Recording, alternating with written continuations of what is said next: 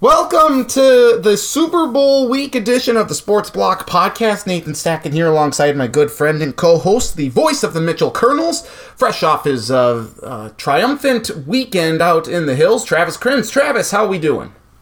Made it back. All the fog's terrible. It is. It? there. Uh, we made it back. West River's always an interesting place. There are different people out there. Uh, do you have a Do you have a story, or it's just more of an observation? Yeah, they're weird. Um, the second game, we started at Sturgis, and it was foggy the whole way there until we got east of Rapid City. And Sturgis is only about 25 miles east, so, Mm-hmm. you know, a 300 mile drive. All of, all of about 25 miles of it is foggy. So we get there. We stop at a subway. We're, we're well early. We're well over an hour away from tip. And I get there. I like to get there. Ideally, I like if it was a home game, like maybe late third quarter of the of the JV game, Okay. A lot of people like to get there a lot earlier than that. But my equipment doesn't take a long time to set up. Sure. Once I get there, I'm ready to go. Know, give me five minutes. We get ready. I don't want to be sitting around for hours. So we get there, and I see that the one game is just ending. I'm like, well, there's another game to go after this. But we're way behind, Whoa. and that game goes in overtime. So supposed to start at six. Mountain didn't get started about six forty-five, six fifty. So we're already about an hour behind. And uh, both boys and girls win easily. And then uh, the spearfish game. I thought it was at twelve thirty Mountain time. It was at two o'clock. Oh. And because the website said twelve thirty. So probably must have been a game added. Maybe Melissa found something out at work because one of the people she works with is married to an assistant coach. Okay. So we had a good breakfast in Spearfish on Main Street, really good. It was like nine thirty. But we'll just we'll go to the school. The school is just down the road. We'll drop some stuff off. Here was like nine thirty. If the game's at twelve thirty, the sophomore game is ninety minutes before that at eleven. The other game before that would be at nine thirty. We're here at nine thirty. There's nobody in this fucking school. Hmm. So something's going on. That was my first indication that something was off. So we set up, we leave, we come back. I'm getting ready to go, and I see the Mitchell girls are still on the bench with their regular clothes on. And there's like four minutes left in the fourth quarter. Well, I'm like, there must be another game after this one. So there was. So we didn't start till two o'clock. We were there plenty early for that one. So I don't know what happened, but I, I saw three different times. Wow. I usually go to the MitchellKernels.com school website, and they said 1230 Mountain. And obviously, that was my. Yeah, Sturgis and, uh, Sturgis and Huron, they started at 1230 that same day. I don't know what the issue was. So, Uh, this breakfast that you had in Spearfish, did you have an omelet? I know eggs had to have been involved, right? Like a, like a scrambler thing. There's a big pile of stuff. All right. Eggs, potatoes. Yep. Bacon or sausage with a little maybe gr- country gravy on it. Yeah, was some gravy, had some sausage, it looked like maybe some peppers. Mmm. Mm-hmm. That, that was good. Once had some biscuits and gravy and two sausage patties, this place was very good. Um, like somebody said it's fairly new. It was downtown. It was something like the original Spearfish Breakfast House. Oh, okay. So it wasn't a very big place, but it was it was very good. So they did they did a hell of a job. So Excellent. Um, well, I'm glad both the boys and the girls. It was a clean sweep, right? Uh, clean wins. Spearfish better than Sturgis. How many fouls were in the girls' game at Spearfish on Saturday? Games are 32 minutes long, eight minute quarters. hmm Girls, girls won. Was it 53, 44, I think, something like that? How many fouls were there? Uh, 30, uh, 40, 40. I'm gonna say 40. 49. Holy sh- Nikes. That's way too many. So I'll, I'll always remember that game. they were even though 24 against Mitchell, 25 against Spearfish. Mitchell had three players foul out in the fourth. Their second best player fouled out early in the fourth. Their best player fouled out with about a minute to go. By but by that time, she had taken over the game and finished it off. So that was a horrendous display and performance. Um, that's way too many. I mean, that's I don't know what the math is on that. I would imagine on 45 seconds or so, there was a foul being called, and Yeah. um, 26 in the first half. It Well, not fun to watch. there's Not no there's no rhythm and flow to the game. Now, were No. these these were ticky tack calls, or were the, of the majority of these legit fouls? Also, there's some fouls in there, but a lot of them were like, all right, let's just let them play. Yeah. There was especially one late in the game. You know, it was barely a touch. It's like you gotta, if you're calling that, which apparently they were, like you can't be calling that, or else we're gonna be here for fucking forever, and we were. And there weren't, I mean, there weren't a ton of free throws. There were still like 42 free throws in the game, but it was, yeah, that's that does not need to happen. No, no, it does not. No, it does not. Uh, this week, what what do we have on tap? Tuesday night only. Girls at Aberdeen. Girls are 14 and 0. They should win, but it's hell of a drive to go on Sturgis to Spearfish and then go up to Aberdeen. Mm-hmm. That's a, that's a terrible schedule. And then boys are home tonight versus Aberdeen. Aberdeen's 7 7. They did beat number 2 Harrisburg last week, so got to be careful. Boys are 13 and 1. And that's their best start in 28 years. That's a good So between Good the, ball for them. between the boys and the girls, it's a combined twenty-seven and one. Is that correct? That's correct. Wow, that is that is awesome. After uh, you know, after what happened with the football team this year, not a great year. Uh, was this? I know you said that they were going to be good, but was fourteen and zero and thirteen and one respectively? Was that um, what was that foreseen, or is that even better than what uh, was initially predicted or forecasted? I'd say the boys, you could have said, yeah, they're 13 and 1. You could say, all right, I could see that. The girls, though, no. No.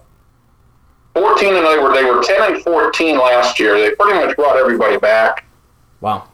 Uh, they won all the close ones last week before we talked. They were getting ready to play Sioux Falls Jefferson.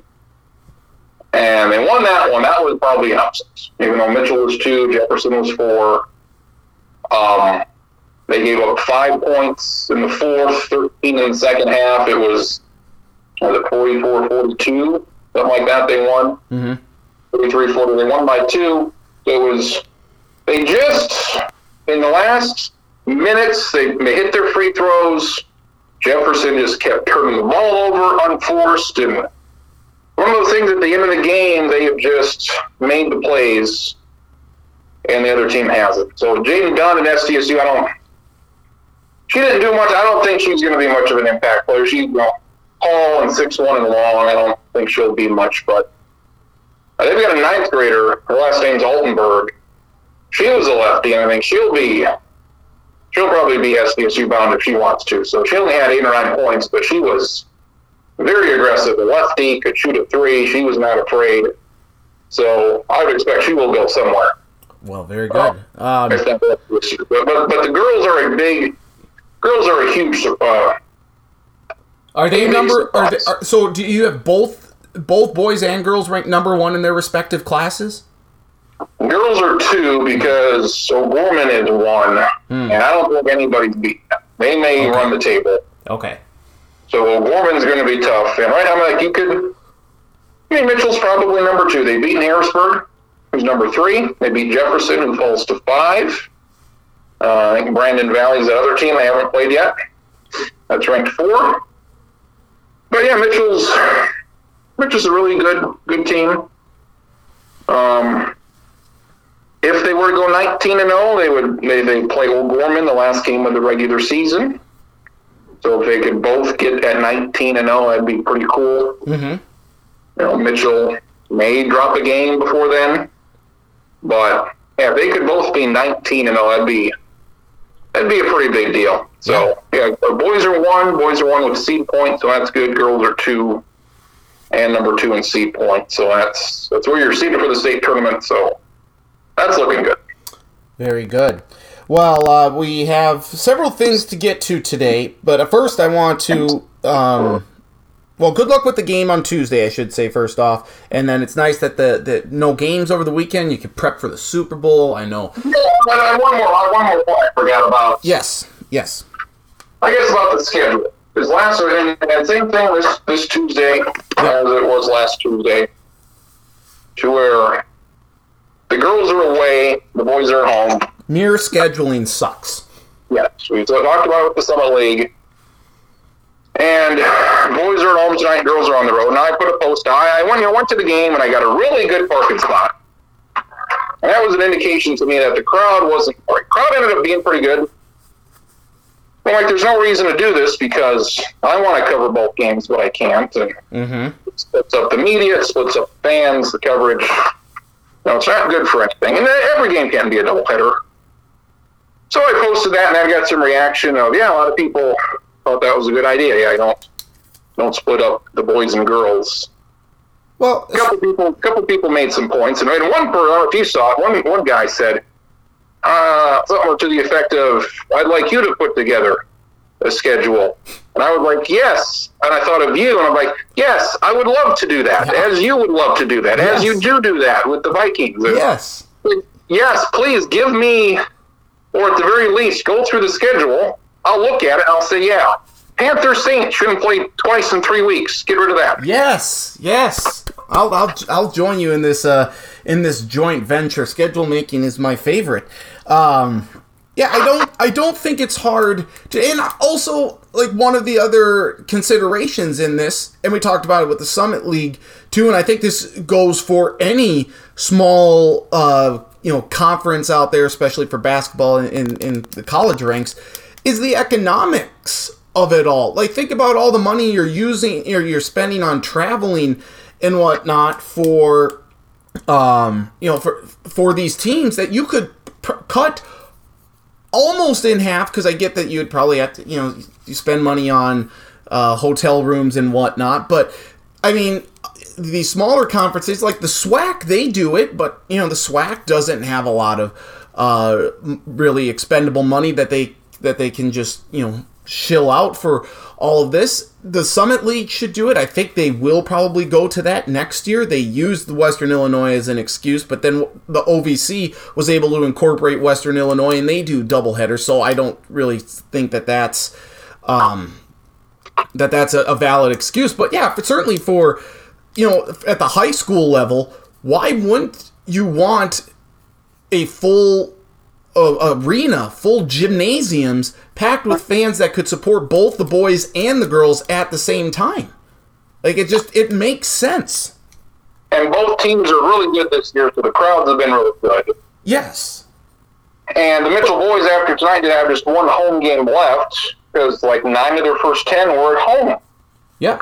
And So that you right there, that's a and you're not you're not going to get it all of the time where both the boys and the girls are good in the same year. So, yes, like maybe Mitchell would be the exception this year because they're getting good crowds for the games regardless, but this way you can at least in hopefully ensure that you're getting more support for both the boys and the girls whereas you know some years if if you have a two win team if you have a two win team and a 10 win team at this stage of the season well that two win team regardless if it's boys or girls they're not going to draw a crowd whereas if you had a scheduled doubleheader you might get a few more people into the gym that would watch that game ahead of the boys like that that to me just makes sense And tonight, you know, they play Tuesday night, and then they don't play again until next Tuesday.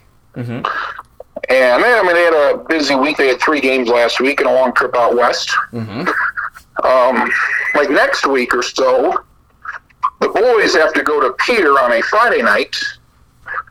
And then they come right back and they are at Sioux Falls Roosevelt, who might be the second best team in the state, the very next day on Saturday. That that makes no sense. That's like asking a team flying out to the West Coast to immediately Yeah. come back and play a team like in the Central Time Zone, that, like on a, on a short week. That that makes no sense. There's a lot of days to get these games in. And I like that Pierre. I might go to Pierre, and, and then the girls coming here on that night. So we won't be doing the boys, but it's nice to send them to Pierre on a Friday night. But that that Roosevelt need to happen the very next night. Mm-hmm. I got a feeling we'll probably lose that one because Roosevelt's good, but you're at the disadvantage of playing the back to back and Mm-hmm. like in frickin' the NBA, like you know you're playing at eight nine o'clock at night, and sometimes you got to turn around and play at one thirty the next day. So that's a little bit different than than what they're doing. Well, I uh, like for the Summit League tournament, the women, the eight nine matchup. I think what are they playing at five thirty or something Friday, and then Yeah. they're going to have to play at twelve thirty on Saturday. That where's the fairness in that? If that's if they're going to continue to do this eight versus nine or, or whatever it's going to end up being, then, then make it a two thirty game and let let the two seed play first. Give them a couple extra hours because Yes. it's it, it, that doesn't need to happen. Somebody somebody had something arguing for that or something. I didn't. I was like, what? Like, oh, or, oh, this was a this was a proposal from Sturgis. There are 19 teams in Double A, and, the, and, the, and only the top 16 make the Sodak 16. Mm-hmm. That's a, just a one game qualifier for the state tournament. And they wanted, you know, 17, 18, and 19 to make it. I mean, these are some of the worst teams in the state. Like the teams that still make it, you know, 14, 15, 16 are not very good. Mm-hmm. But for them to, to propose, yeah, we want a 1 in 19 Brookings team to be able to play for the postseason. Like, no, that's that is absurd. I see. I think for college. So for me personally, I think any eligible team that that that is eligible for the for March Madness should be able to play in the in the conference tournament. Uh, I don't like the if if your team is still going through the D1 transition, get them out of there. I know the Atlantic Sun's done that a lot. The Northeast Conference, hell, I mean. The, the Summit League's going through that right now with St. Thomas. If you're not eligible, sorry, butt out. You can't be in the tournament. If you are ineligible for like a you know GPA and stuff, I know we've seen that a lot, primarily with like some of the SWAC schools or the, the smaller Southern conferences. You can't be in it. But I'm I'm for all of the teams being able to make it because it's a gauntlet of a season. Like next year, the Big Ten is going to 20 teams in their conference with the addition of USC, UCLA, Washington, and Oregon. But only, I believe, they, they said 14 or 15 teams are making the tournament. I think they said 15.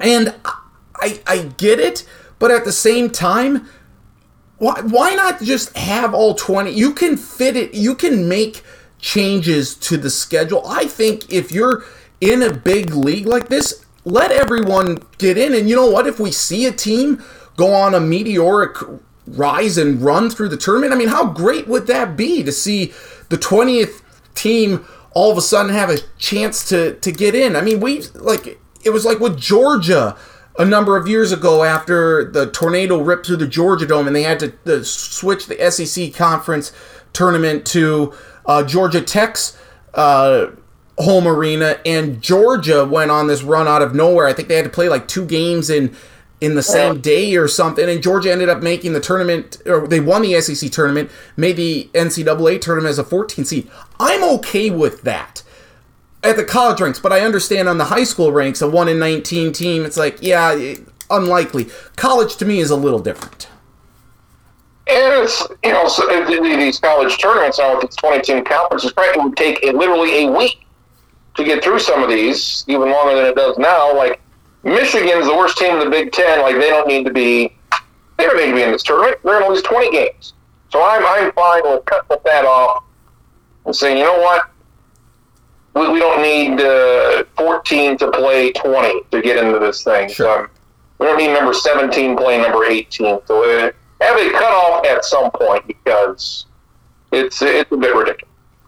Uh, we will talk plenty of college basketball here in a little bit, but I do want to point out you, you mentioned SDSU women here. Um, Madison what, uh, Vlastuin, she is out for the year now, so another significant, in, another season-ending injury for uh, for the SDSU women, but they keep right on rolling.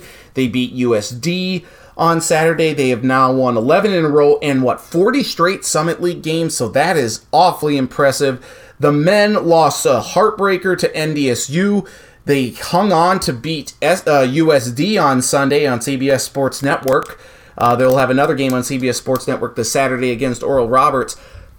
I'll just say it right now. I don't understand what the issue is with the SDSU men. They should be better than this. I don't get it. The too many turnovers. Zeke Mayo isn't playing great. Uh, the three point defense is atrocious. They should have won. They, you can't lose to the worst team in the Summit League, and NDSU is that. If you look at the conference standings, um, I, I, get that every, it's very tight, very tightly packed in the Summit League this year on the men's side. But uh, I, I'm very frustrated with the this men's team because they should be better than what they're showing, and I'm not understanding what, like, why they aren't clicking. I think our expectations have been really high, and they're just not there anymore. Like they are just not not among those best mid-major teams. They're just kind of getting by. And Zeke Mayo's good, and they got some other guys that step up. But it feels like everybody's hitting on all cylinders, and yeah, they're just kind of getting by. It's not been impressive. Mm-hmm. Um, maybe maybe come uh, Sioux Falls they turn it around, but yeah, just that, and even on the women's side, it's not good. There's no team to challenge SDSU, and SDSU is not. Obviously, they're not anywhere near full strength and still doing what they are. I mean, they're they're not playing close games despite the injuries. I think uh, I think uh, Matt Zimmer tweeted this out that someone told him, or there was a, a, re- a, response to a tweet that he sent out that someone had mentioned that this is AJ's best uh, coaching job that he's ever done, uh, which speaks volumes because AJ's done a remarkable coaching job throughout his tenure at SDSU. He's had a lot of very good teams, but considering that they they're navigating through these season-ending injuries to now three, I would say significant role player, if not stars on the team. Yeah, that's and and for them to win having won now 11 games in a row and 40 straight in the Summit League or 39 straight or maybe they're going for 40 this week against Oral Roberts. That is that is significant. So yeah, it it's maybe a down year on the on the women's side. NDSU is probably is the second best team on that side. USD certainly not great. Oral Roberts does seem to be somewhat decent. Uh, so maybe yeah, the the level of competition isn't great, but regardless 39 straight conference wins or 40 straight is significant, and to be doing it down three of your better players uh, does speak wonders to what uh, Coach Johnston and his staff have been able to do with this team. Uh, they've always had a deep team, and I think this just speaks to their depth. Yes. Of, yep. You know, they, they, they can go very deep on the bench. They've got five quality bench players that, if need be, can step into starting roles and and we've seen that. So you know, maybe get a few redshirt years here this year for next year, and uh, maybe get a maybe it balloons up in a couple years again, like it has for a Sweet 16 run when, when some of these stay an extra year. So, mm-hmm. men, I don't know if the men are going to pull it off, but uh, the women obviously will. Will be in the tournament. Just a matter of you know what, what seed they get if they can. Well, maybe it's a first four uh, trip to Dayton for SDSU, and that would qualify as a win if they got in. I mean, I, it shouldn't, but uh, it, it, does. Uh, plenty more college basketball to come because it was a historic weekend, and uh, there are some happenings in the, the, sport that we need to discuss. Uh, before we get to the Super Bowl talk, though, uh, quick couple quick baseball notes. Carlos Santana, first baseman, 14 year veteran, signs with the Minnesota Twins on a one year deal. And Clayton Kershaw has re signed with the LA Dodgers. Any thoughts on either of those transactions? Yeah, Kershaw, I think he'll be back on the All Star break, so he got to recover from his shoulder surgery, is what he had. So he'll be back, and this might be it for him. We'll see how he does, but this might be his last year. Mm-hmm. Carlos Santana, a classic twin signing of a old veteran guy that's he had, a, decent year last year, but it's barely hanging on. Just uh, just to fill a spot at first base or DH and add some depth. It's like, can't you give these at bats to some other guy? So he'll bat about 200. He might hit 20 home runs if he plays. His on base will be okay. He'll be average, but a very underwhelming offseason. And they keep signing these just random relief pitchers. I think hoping hoping one of them sticks. It was a Brock Stewart last year was the random guy, and Mm-hmm. he did really well before he got hurt. So I think they're hoping for something like that. Or you look at these guys and they haven't done anything, and their numbers aren't very good, but they're hoping to unlock something in them. So uh, some projections came out, and they've got the Twins at 88 wins. Oh, I don't see that. Um, is that tops in the AL Central? yeah, they got them winning it. They've got Cleveland at two, Detroit at three. I like Detroit to win the division. I don't like Cleveland because they still can't score. And the Twins' offense never got going like you thought, like you think they would. So at that point, you say, well, maybe this is just what they are. Mhm. And I think this is just what they are. And I don't. And their pitching, they, their starting pitching carried them greatly last year. And I, I mean, I'm bullish on the, the Tigers to, to win this division. So Bobby. I don't think Yep. Sorry. Go ahead. I I don't think the Twins are making the playoffs. So I, yeah, 88 wins seems like a stretch to me. Bobby DeWitt signing an what an 11 year, 229 million dollar extension with the Kansas City Royals. So uh, he is locked up. He's one of the their better players. He's probably the best player on the Royals. So it's nice to see the Royals locking up one of their guys long term. But we'll see what um, happens with the rest of the Royals here. Moving on. Um, It's always, I mean, they make some nice moves, some pitching moves that I wish the Twins would have made. But yes. They didn't. Yep. I always, I always find it interesting. You know, the Royals never spend any money on anybody. But in a situation like this, like, oh, we're going to spend big money on our, on our big superstar that we brought up. And the Twins never spent any money, but they'll open the checkbook up for Joe Mauer and give him two hundred million. Mm-hmm. Like they can do this if they want to, they just don't want to. Right. So that's it's nice to sign them and keep them, but it's also frustrating to know that if they really wanted to, they could go out and get kind of they they got Carlos Correa. I don't know why, but they did. Mm-hmm. They certainly fucking didn't need a shortstop. But for whatever reason, they decided we're gonna, for the first time ever, spend huge money on a free agent, and it's gonna be this guy.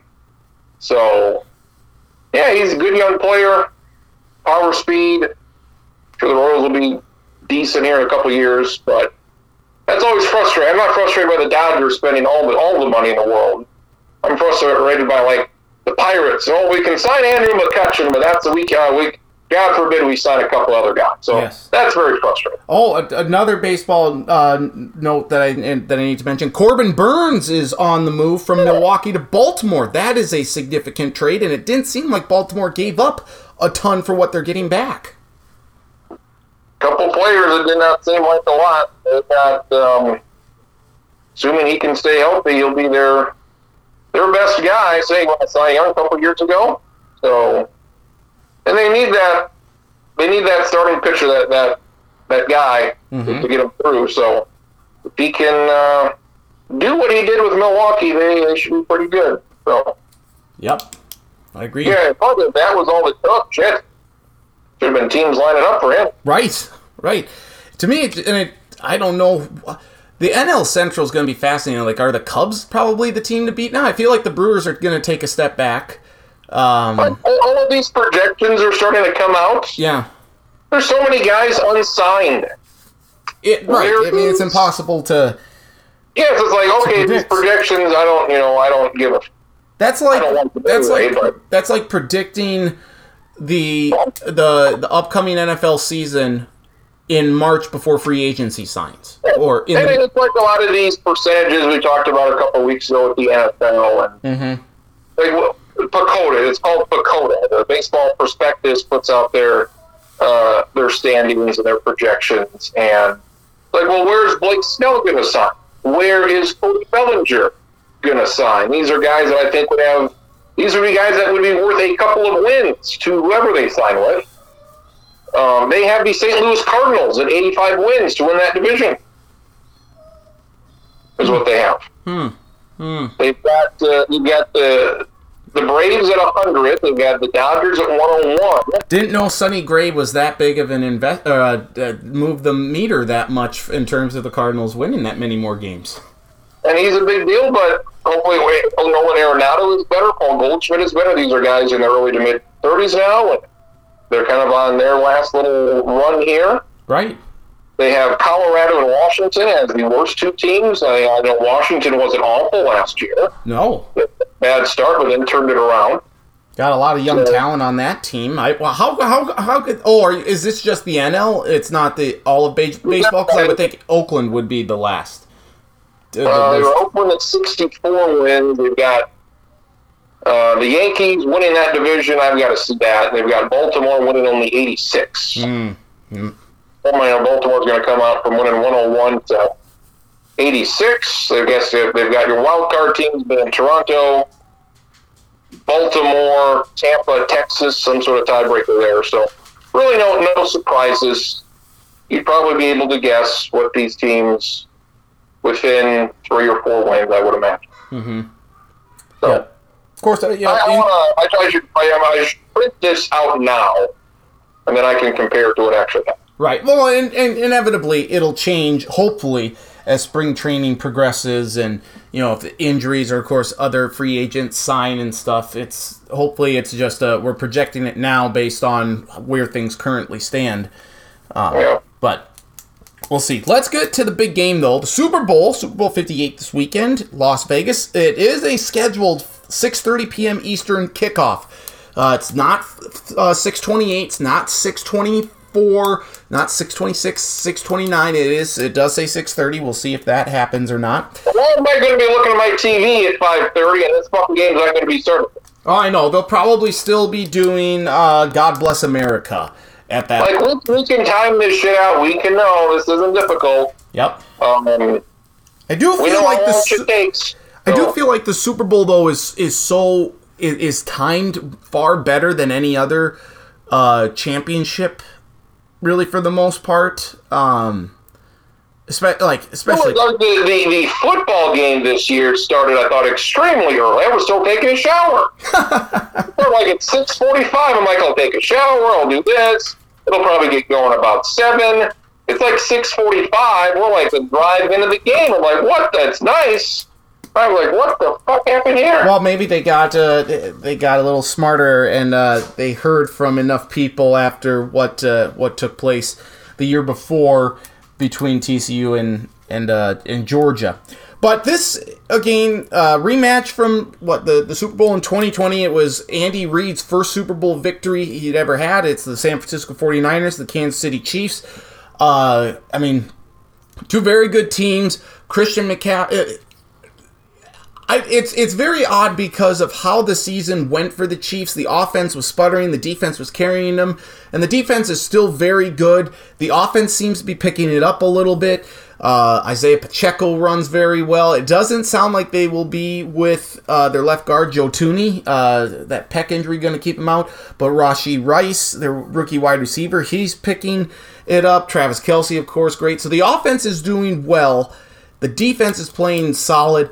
How do you think San Francisco's offense, with two weeks to prepare, can attack that Kansas City defense and have success? Because that's a, that is the key matchup in this game to me is Kansas City's defense against San Francisco's offense.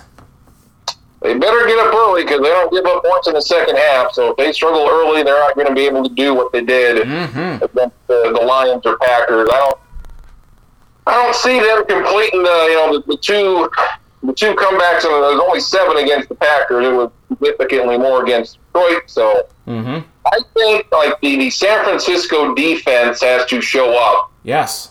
and they have to stop the Chiefs' offense. Like like Baltimore kind of stopped their offense, and like you need to shut down Mahomes. And teams have been able to do that, but the, the Kansas City defense has just been too good. So it's I don't know when they when they played the first time in the Super Bowl, Mahomes had two sacks and four interceptions. Mm-hmm. That's that, but they still won.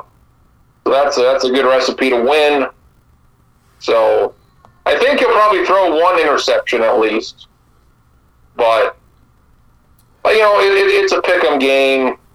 San Francisco's a one and a half point favorites. I you just feel like the way the Chiefs defense is playing that and how poorly the San Francisco offense is played, that doesn't go together. Well, and how poorly their defense is played too. I mean, that's I think the, the most remarkable thing to me in all of this is that they go out and they get uh, uh, Chase Young from Washington. Of course, you have Nick Bosa. You got Javon Hargrave, the, the, defensive tackle in the middle. Fred Warner, I think, is arguably the best linebacker in football. And they have just struggled. And I think Steve Wilks, their defensive coordinator, made mention of it last week. Like, yeah, we can't get off to a slow start again. We don't. It, it seems like they don't understand why it's happening and that I think is the most confounding thing about San Francisco this postseason is I would have thought the defense would have been able to uh, really to slow down an inexperienced Packers team. Even though yes, the Packers destroyed Dallas and stuff, I thought okay, it, they'll be okay. I thought, you know what? Okay, the Lions, very good offense, you know, great offensive line, but the 49ers would eventually be able to to make some plays and they got shredded in that first half against Detroit. So I'm not, I don't, I'm, I'm not sold or I'm not confident as we get closer to kickoff that this 49ers defense is all of a sudden going to be able to flip the switch. They should, given the players that they have, but we haven't seen it yet. And you, you'd be kind of crazy to think that, oh, eventually, like they're going to turn it on now. This might just be who they are at this stage of the season. I think the Chiefs are going to win this one in a blowout. Really? Okay. Okay. Like what? What? Like what has San Francisco done? Again, they haven't done anything. They have not looked good. Are they just gonna? I mean, they haven't looked good in a long time. Their last regular season game was the Ravens, and they looked terrible. Mm-hmm. And then and the Rams one doesn't count because they didn't play anybody. Right. And they didn't look good against the Packers, and they looked atrocious versus the Lions. Yeah. Yeah. So unless they can get a bunch of turnovers and sacks, unless they can turn something around here, yeah, I, I just see this not being good at all. Like San Francisco to be, you know, just a one point favorite. I, how are they favored? Is the question I keep hearing. Like, how are they the favorite? I think, every, I think most people think the Chiefs are going to win. Well, I think if you're looking at offense and the weapons that you have, San Francisco clearly has the advantage there because Christian McCaffrey is the best running back in football. Deebo Samuel, I think, is the best utility wide receiver or you know multi-use because and I I think for San Francisco to win this game, it's got to be a big Deebo game. He, they've got to use him on sweeps, reverses, like just short screens, and just let him bulldoze over the likes of L'Jarius Sneed or uh, McDuffie, whoever the Chiefs want to throw at him. He's bigger than everyone, but can he stay healthy? I think, and that's the big question with Deebo is is he going to be able to stay healthy? But I would feed Deebo a lot early and often, and then use Christian McCaffrey. Like it, it shouldn't even be a question. Yes, throw to Brandon Aiyuk sometimes or George Kittle, but if Christian McCaffrey or Deebo Samuel isn't touching the ball at least once every other play, San Francisco's going to have a lot of issues against Kansas City here. And if it does come down to special teams, I know who I'm trusting, and that's uh, Harrison Butt kicker over uh, Jake Moody, the the rookie kicker from San Francisco. I don't think San Francisco scores 20 points. Okay. All right. I, I think they're. I would say, the, the Chiefs' defense is so underrated. Yes. Like it should be the first, second, and third things they talk about all year long. It's always been about these terrible receivers. It's been about the tight end and off-field stuff.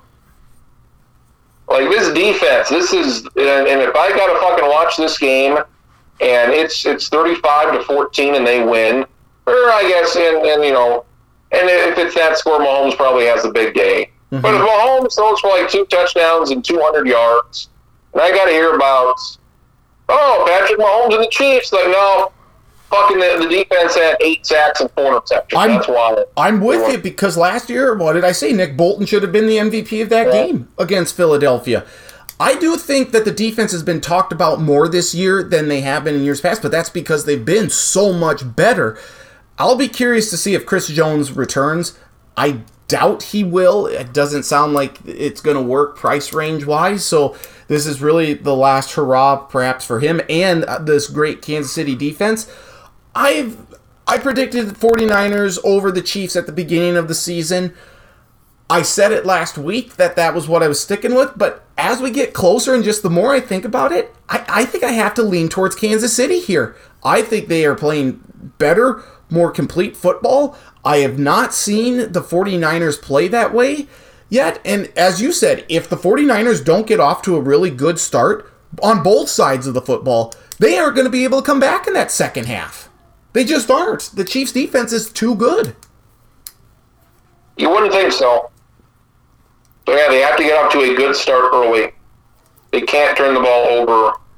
Their defense has to show up. It's they have not looked good. Usually, both teams get to the Super Bowl and like, oh yeah, they're playing well, and it's like, well, not not really. Mm-hmm. They're just hurt by. So yeah, it's I don't know. I would have preferred Lions, Kansas City, but it's San Francisco. If they lose again, it's like Jesus, they turn into the Buffalo Bills. Yes. Like you're, you're there all the time. You get there, you get there, you get there. You never win. Kyle So- Shan- Kyle Shanahan is looking to win his first Super Bowl. If he does with the 49ers, he will he and his his father's Mike Shanahan, former head coach of the Denver Broncos, they will be become the first father-son duo, head coaching duo ever to win Super Bowls as head coach. So that's a little nugget there of information, a cool little thing to keep an eye on. Of course, Andy Reid. Still, Klint Kubiak leads the Saints to a Super Bowl in ten years. Then they'll be joined by Klint and Gary Kubiak. Yes. will be the second father Yes. son. Yes.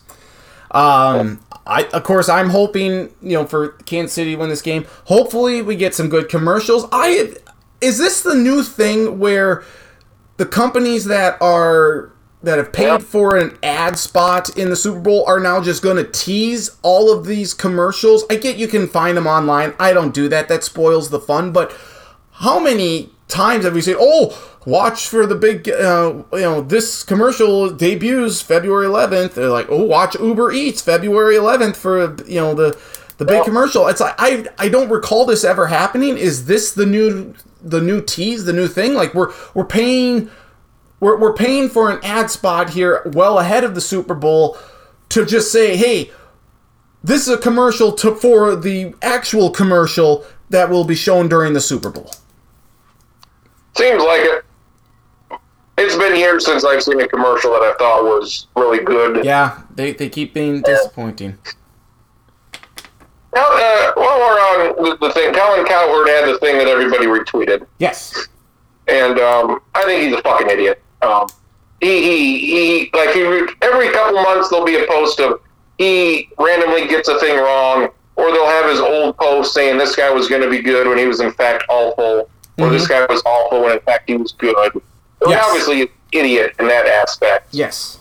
and I've always always disliked him and thought he was among the worst at what he does. And then he had a thing about, I guess it's lonely lonely men who hate Taylor Swift. I guess because they they want to be with her. I guess was the theme of his thing. I think. Was was that the theme? It was the it was guys who were lonely. I think, well, they, that was a part, the demographic he was talking about or referring to, but he's just more like, you know, just angry old, angry people who just don't want to see Taylor Swift support Travis Kelce and the Chiefs. It's like I'm just sick of seeing him on TV. That's all it is for me. So it's Yep. like I'm sure there's like lonely lonely men who can't get a girlfriend who like her and I guess are now jealous of her. I I, I don't know about See, that. I think I I think there are two camps, and I think you are in in one camp that just doesn't want to see her as much on TV. You don't you don't care. Like it, it's has nothing to do with Taylor Swift. It's the networks that continue to show her on TV. Whereas other people like genuinely hate Taylor Swift for And now I'm starting to turn because if all of these Republicans hate her like they do, yeah, that makes me a fan of her. yes, They go out, be be a bigger voice than you were four years ago when yes, you were kind of out there saying, "Hey, vote." I don't know if you yep. they kind of said vote for at least not vote for Trump, vote for Biden. Well, she had the Biden cookies, I think. So uh, she was out there, so so be out there more. And if uh, the idiots at Fox News want to make this made up thing a thing, no, she's a, it's a psyop. It's a psyop, and they keep saying, "Well, there's way too much Taylor Swift," and yet they devote 286 segments in a week to Taylor Swift. So they do. It's it's it's a weird. It's, it's, it's Fox News. It's just weird. so So hopefully she gets more and much more involved. Say, Yeah. fuck it. If I was the Biden folks, I'd say, you want to get on the plane and the trains with us and go where we want to go. We want you to be front and center. We want you to drive these fucking people crazy. Yeah, I would do that. I would call her up and say, "What are you comfortable doing? We, uh, do you want to be at the at the convention this summer? Uh, what what do you want to do to help us win this thing?" it'll have to work with her tour That'd good. schedule. Also, she won her 13th Grammy on Sunday, and she's debuting a new album uh, in April. So that's exciting news there. I did see though.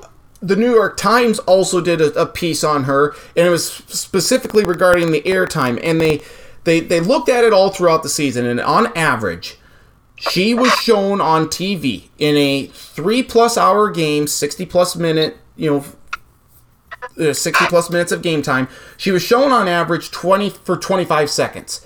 It got up to, it increased to 44 seconds for the AFC Championship game. So I want uh, 25 seconds in a three hours, three plus hour game time span is not, is, is a drop in the bucket.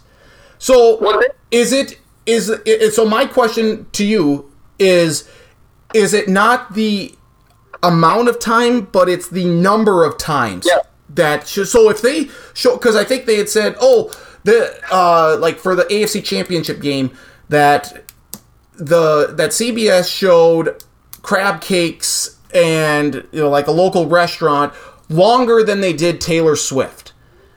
And and and so like they they did all this report they they looked at it all and stuff and they that's what they found is that okay it's not like Taylor Swift was shown less than crab cakes but is it the number so it's not the duration it's the number of times so if they showed her like twice 10 seconds each that would be better than five Yes. times for 5 seconds each is that is that what I'm when they show her, when they show her, it's like for three seconds, and it's unnecessary, and it's after a touchdown. I guarantee you, after their first touchdown, they will show her on Sunday. yes oh yeah They will, they will score a touchdown. Doesn't matter who the hell scores. They will go. So I mean, you, don't need to do that. Let's all right. Let's get ready for their first touchdown. Let's see what the tight end's girlfriend thinks. It's only if Travis scores. It should be anything Travis Kelce related. Yes, if, if, if that was the way it was, I think I'd be a little bit better about it. But it's not. It's the number of times. You know, they, they, they've come up with the number, you know, the 30, 40 seconds. Yep. That that's why I was Um, just curious if it was the because you know It is, it is every it is every quarter. It is every touchdown. But the crab cakes they show them once. They don't show crab cakes five times. See- they don't go to it and then they don't go to it the next quarter and then Yeah. they don't show it again the third quarter. Then they don't show it again the fourth quarter. Then they don't show it again after the game. It's a one-time thing. They'll go to a local restaurant. You're going to see the fish be thrown in Seattle. Yep. You're going to see all this shit happen uh, in in the cities in which So- they happen. They don't show it seven times during the game. So So, that's that- one of the deals. again that and that's why I wanted to make sure that I like that your opposition is towards the number of times shown and not the duration um of it. And I think that that makes sense. And she said, you know, she she mouthed the, the CBS get off me. Uh, or get the camera off me at the AFC Championship game. So we'll see if maybe any of her representatives have uh, approached CBS and Right. said, please don't show her as much respect her wishes i doubt they will listen or uh, maybe that conversation didn't take place but uh, inevitably that's going to be one of the prop bets here do you do prop bets for the super bowl and if so um, what prop bets will you be partaking in I have not. Um, in the past, I've done Remember, I did the um, like Luke Bryan. Oh, like the, the national anthem over under. Yeah, I did that. And then he like did a, at a, at a NASCAR race, and I I got that one right. He was over or under whatever it was. Mm-hmm. Like betting, of course, betting is a losing proposition, but I have not uh, bet on anything like that. Um, um, well, I, I, I want to ask you. Let's say it was Leonardo DiCaprio that they showed seven times a game. Yeah. Well, You would you say, you know what? I don't like this. Get this off my TV because I don't like this guy. I, I hate him. I don't like him, but it So would just not. imagine that Leonardo DiCaprio is dating Travis Kelce. Oh boy, and they show all the time. it would not. It would be It- annoying. it You'd say, it Get would. this off my TV. I don't need to see this. I don't think it would truly like bug me. Like, it- okay, yeah, well, you're you're you're talking about someone I don't like, so that that would Yes, be so. so I, I, like, I don't. I don't like. I don't. I would say I don't like Taylor Swift. I'm not a fan of hers. I don't think she's good at what she does, so I don't like her. okay, But but you, I think Leonardo DiCaprio Yes. is really good at what he does. yeah, You don't you don't like him. I don't. I think he's very overrated. I we we watch him. I think, oh, this guy's this guy's a good actor. He, he does good things.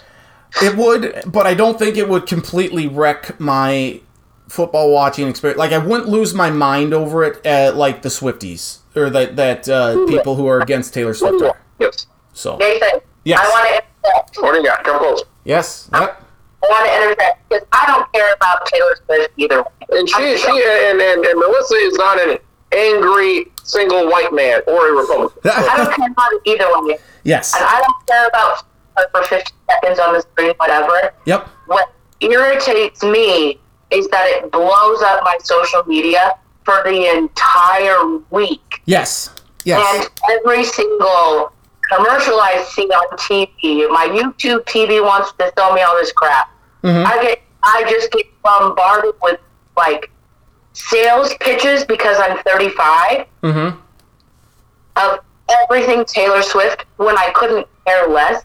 It is overwhelming how, as a female Yeah. of 35 of her age, that I have been blasted with her content because I watched the foot, because I watched the football game. See, that's interesting because That's what I'm frustrated. yeah, no, and yeah, if you're getting bombarded and flooded, see, that's interesting because I haven't like you know because I've liked certain you know posts of like Taylor Swift and and and stuff. I have been getting more of you know like the Swifty uh, Twitter handles and whatnot, but you know because of the algorithms and whatnot. But I haven't like seen a lot of commercials or anything like that. I haven't. I haven't.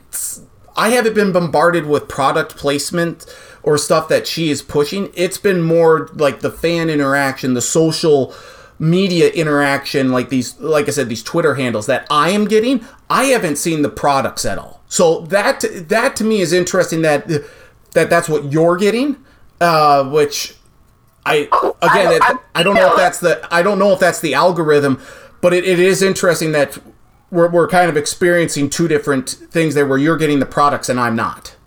But I'm a female that shops clothing and jewelry and stuff online. Right. Right. I think that's why it turns me. Okay. And yes, and that's very well could be it, but that's also too I think, you know, in, in part based on like the the algorithms out there and whatnot. Now I also okay. So they say okay, she's on TV for this for a minute thirty-five seconds. Yeah. Obviously, I don't watch the commercials. I'm fast forwarding through all this stuff, so Mm-hmm. we're cutting the three hours down to about Nah. two, to about two at most. So there's that. And then compare her. Say how how long how long is Andy Reid on the television set? Hmm. Somebody who's involved in the game. How long is Kyle Shanahan shown on TV? A I- minute or two. How so? How long are they going to be shown on TV? I, I bet that I think they are shown longer than than Taylor Swift would be. But I would have I, look. I, I, should, I, I want to maybe keep track of that, just Yes. specifically for this game. Yep. From the time the kickoff to the end of the game, how long are the coaches shown? Mhm. And then how long is anybody else? Because she's not affiliated with the game whatsoever. She's got no involvement in the game. She's dating Right. one of the players. Yep. Who is who is number two on the list for random celebrity shown for the longest? And would that be anywhere close to 10 seconds? LL Cool J. No, Sure. Usher's wife. Us- uh, Usher's kids. Usher has two kids. I have no idea who his wife is, no idea who his kids are. They're not going to show him during it. Christian McCaffrey is engaged or to be or he maybe he's married to uh, I think a model. Uh, They'll, show- they'll- they will show his dad during the game yeah. for Yep. no more than 10 seconds. Kyle Juszczyk's wife has been getting uh, has, has has been getting a lot of attention because of the like the the the clothing designs that she's made for players. So she might get some of that. So her notoriety is is rising. They'll, they'll, they'll- show Mike Shanahan once. They will show uh, Ed McCaffrey once. Yeah. Um. They, they will show them one time. I All right, think- here's the dad I- of I the think- player, and here's the dad of the coach. I think for and the then Super that will be it. They will not go back to Mike Shanahan. They might go back to him once.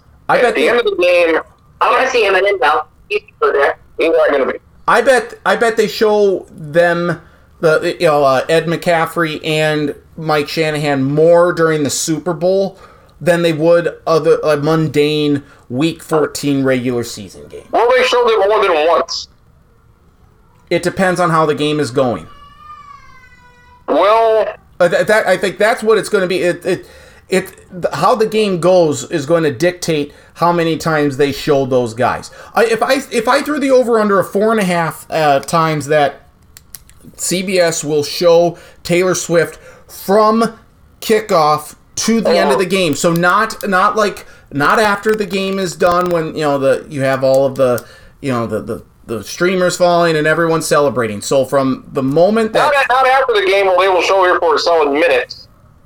In addition to all the stuff they've already done. Yeah, so I, I'm four and a half times over or under for for Taylor Swift being shown. Over, over. Okay. Chiefs are going to win. And They're, on the feet as well. they're going to show her immediately after the game when they win. Yeah, but but Kelce- uh, I, I said immediately after the game doesn't count. It's right like it's got They'll, to they'll show her with like five seconds left and the confetti's starting to fall. Yep. They'll show that will count. Kelce will score. They'll score at least four touchdowns. They'll be shown at least after two of those. Yep. Uh, they'll be shown after Travis Kelce catch. See, I think it's, I, and that's why I, I say regarding Mike Shanahan and um, Ed McCaffrey, it would if San Francisco's doing really well and they're scoring touchdowns and they're they're dominating I the game or as it gets show him anyway. They'll, they'll show him once and say, "Hey, here's the coach of the dad." The No, but I but I think as the as a game No. gets closer to being done and if the 49ers are like, "Oh, they come up with a big stop." Like let's say it's 24 to 17 late and the the Chiefs get hell uh, uh, the Chiefs go for it on fourth down and don't get it and there's 3 minutes to go and uh, Jim Nantz says, "Oh, and the 49ers can sense victory here with 3 minutes to go." I wouldn't be surprised to show Kyle Shanahan and then they go to Mike Shanahan. He's celebrating cuz he's like, "Yes, my son's going to do it." Or, you know, Ed McCaffrey because of that. I think it how the game flow goes dictates how many times those guys get on camera. Now, will it be as much as they would show Taylor Swift or will show Taylor Swift? No. No, absolutely not. But they aren't mega pop stars and like the most popular female and the number one artist in the world right now. Like she, and that's I think that that's one stark difference is she is the most famous and most popular and hottest name out there over anyone. And that's even better, like more than like Leo, who he brought up earlier. Like at that time, Yeah. he's not the number one actor in the world uh, or number one guy. Ed McCaffrey after Deebo Samuel scores a touchdown. Right? Yeah. See, that's what Like, we none, don't. of it, none of it makes sense. Right, that's what we don't need. We don't need uh, uh, MVS scoring a touchdown and then it pops right to Taylor Swift. We don't need that. I that's what's going to happen because that's what has happened. I, I know, and I, I agree with you that it shouldn't. So, so okay, so how much time is she on? How much time is any, any anybody else on the screen that is not in the game, that's in the crowd? Did they did they show Eminem during the 49ers game? Yes, uh, well, I I, I don't. I fast forward through some stuff. He was there. I saw pictures of him. yep. I did not see him during the game. If they did, I missed it. I thought they showed him. 'cause he was part of the Open for NBC the week Yep. before. Yep. They showed him once during the game, which is customary. I did not see him, and if I did, if, if they showed him, I did. I missed that. They showed him three or four times the game before against the Rams. Um, they probably couldn't show him a lot because he was flipping 49ers fans the double bird. Um, And then and I'm a big fan of his, so keep doing that. yeah, and how'd that work? Uh, how'd that work out for Eminem? I don't know. He didn't play. Well, that that's true. That's true. Um, so we both now are, are leaning towards Kansas City winning this game. You have them in a blowout. I have them winning a closer game, uh, even though it goes against my preseason prediction. Uh, so that leads us into who will the opening uh, opponent be for the Super Bowl winner? And for San Francisco, there's an obvious choice. Uh, tell me if you agree with this. The Detroit Lions. Yes, they opened up last year. Yep. They open up next year. The the other opponents that San Francisco I think could open up with the Dallas Cowboys. You're I don't think you're going to do a Super Bowl rematch with the Chiefs regardless. Like it, it that's just not something that we've we've seen um they didn't do it last year with the Chiefs and the Eagles, so I don't think they're going to do it this year. I could see the Cowboys in there, but to me, it, it seems. And the Jets would be only because Aaron Rodgers returns to the Bay Area against his former team. I think it's the Detroit Lions, though. I think that's. I would, I would, with those, I would be good with either of those three. Usually, there's one that sticks out. I like, yeah, Aaron Rodgers. I like that. I like Dallas. Mhm.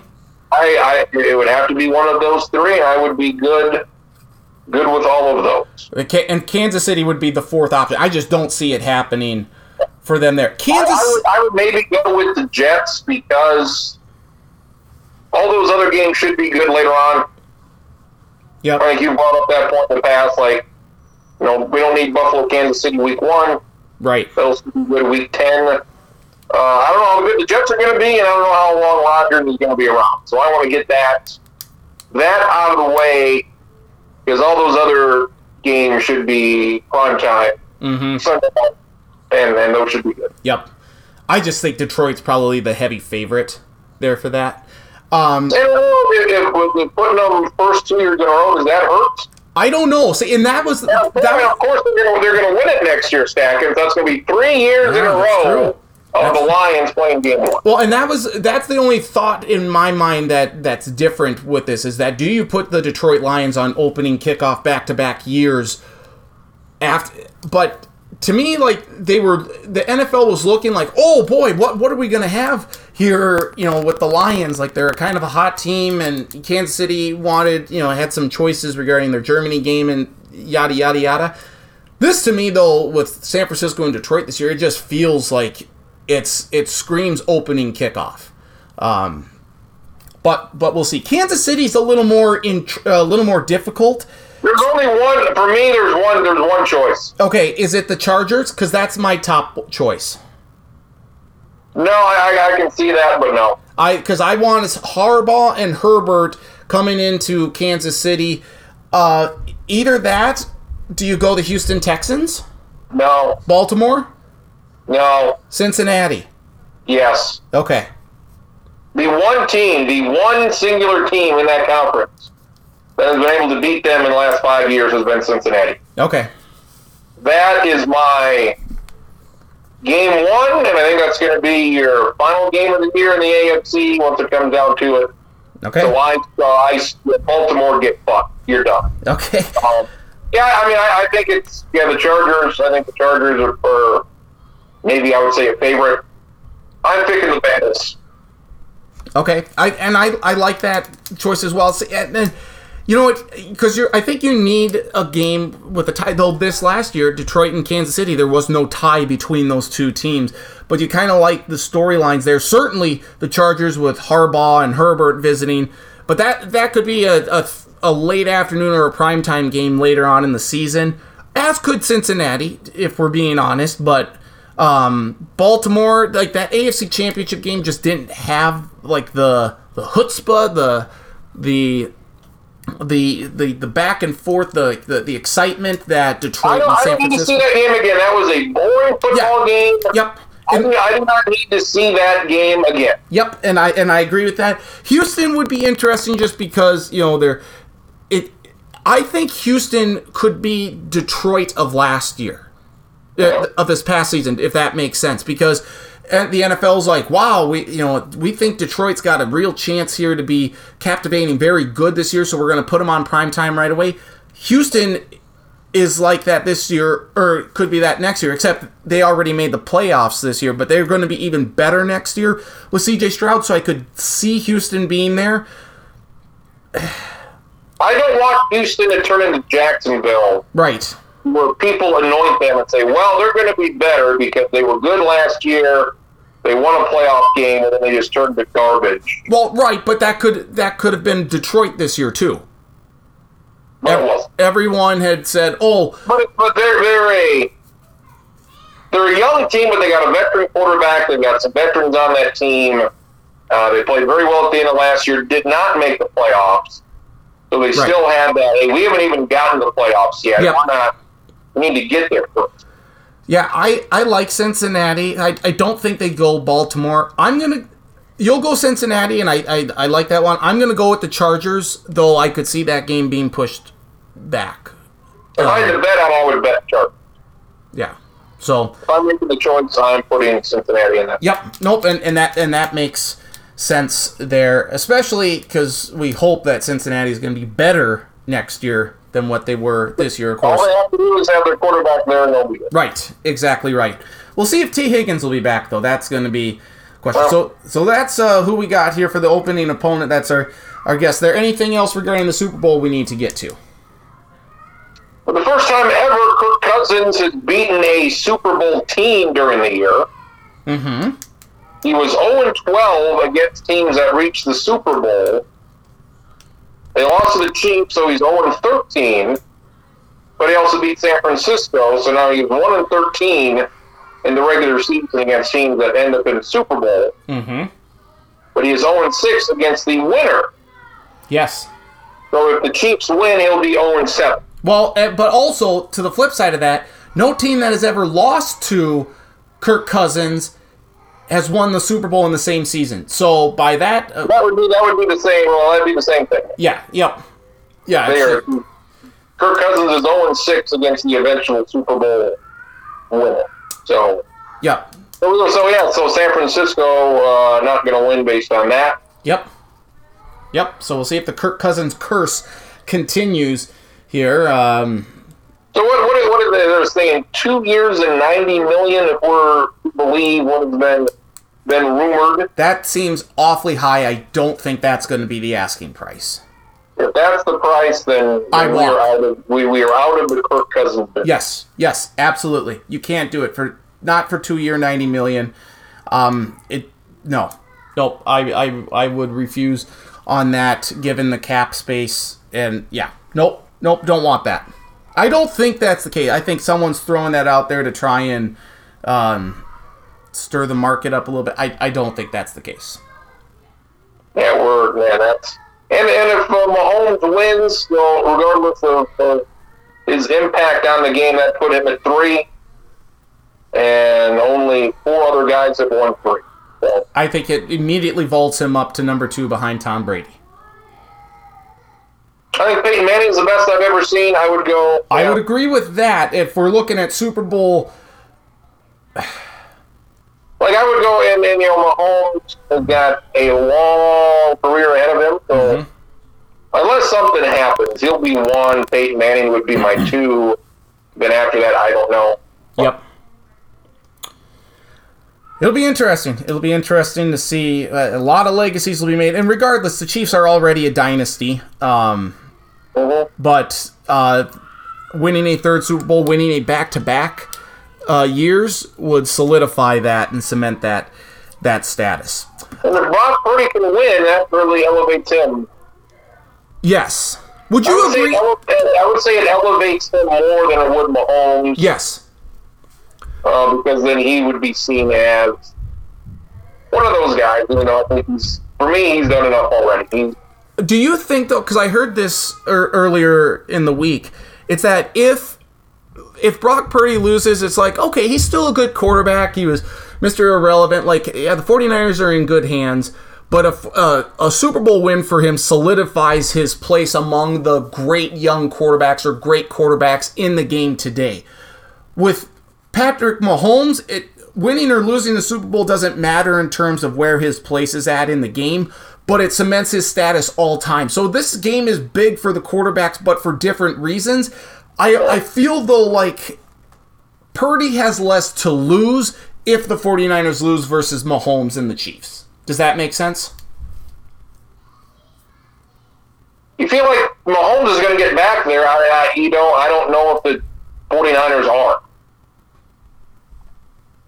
Yeah, well, Like, Brock Purdy, is he going to get back there? I, I I would say the NFC is far easier than the AFC is. But you've got you've got the Packers. Yep. The Lions. I like Detroit, of course. Yep. And who else is a team you have to worry about? We'll see. You know, is is Caleb Williams somebody to be concerned about if he goes to? I would say more specifically if he goes to Washington. Mm-hmm. If Washington can turn things around there, like if he goes to the Bears, good luck. Yeah. But and then you've got the Eagles, I'm sure the Eagles will be fine. Yeah. And Cowboys will continually fail.